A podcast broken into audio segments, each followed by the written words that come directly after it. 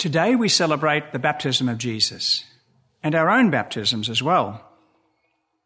Baptism for us is not just a happy family event. It's absolutely foundational to our identity as Christians. It's foundational to our behaviour and to our future purpose in life.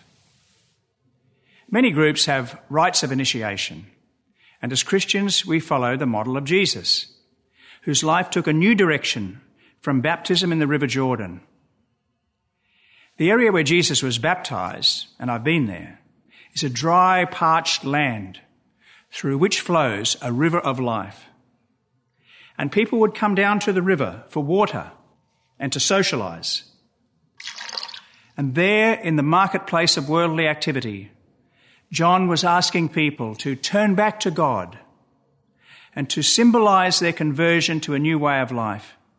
He asked them to come into the river and be washed clean. And when Jesus did that, this voice of God proclaimed, "This is my Son, my beloved. My favour rests on him." And from there, Jesus commenced a missionary journey of healing, of teaching, of liberating, of encouraging, of bringing life into the deserts of people's lives. And so should it be for each of us who've been baptised, because God says to us, "You are my son, my daughter. My favour will rest on you." Live out the life of baptism. It's a lifelong mission. On the day of our baptism, the people present committed and prayed that in due course we would become soldiers of Christ and go out and make the world a better place. They need that to see that happening now. Today, we are baptising a lot of people, but we're not always seeing that baptism come to fulfilment in them becoming missionary disciples like Jesus. Pope Francis continually reminds us that we are baptised for a purpose. And whilst we have that new identity, we can't become comfortable in the safety of our church community.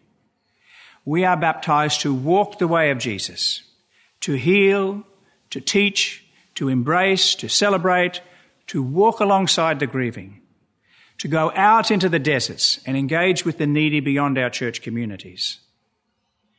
The Plenary Council is calling us to a new wave of missionary activity. Friends, we are the sons and daughters of God. We are the beloved of God. God's favour rests on us, but it rests on us for a purpose, to bring the kingdom of God into fulfilment by our actions in being missionary disciples of Jesus that go out into the world and make it a better place.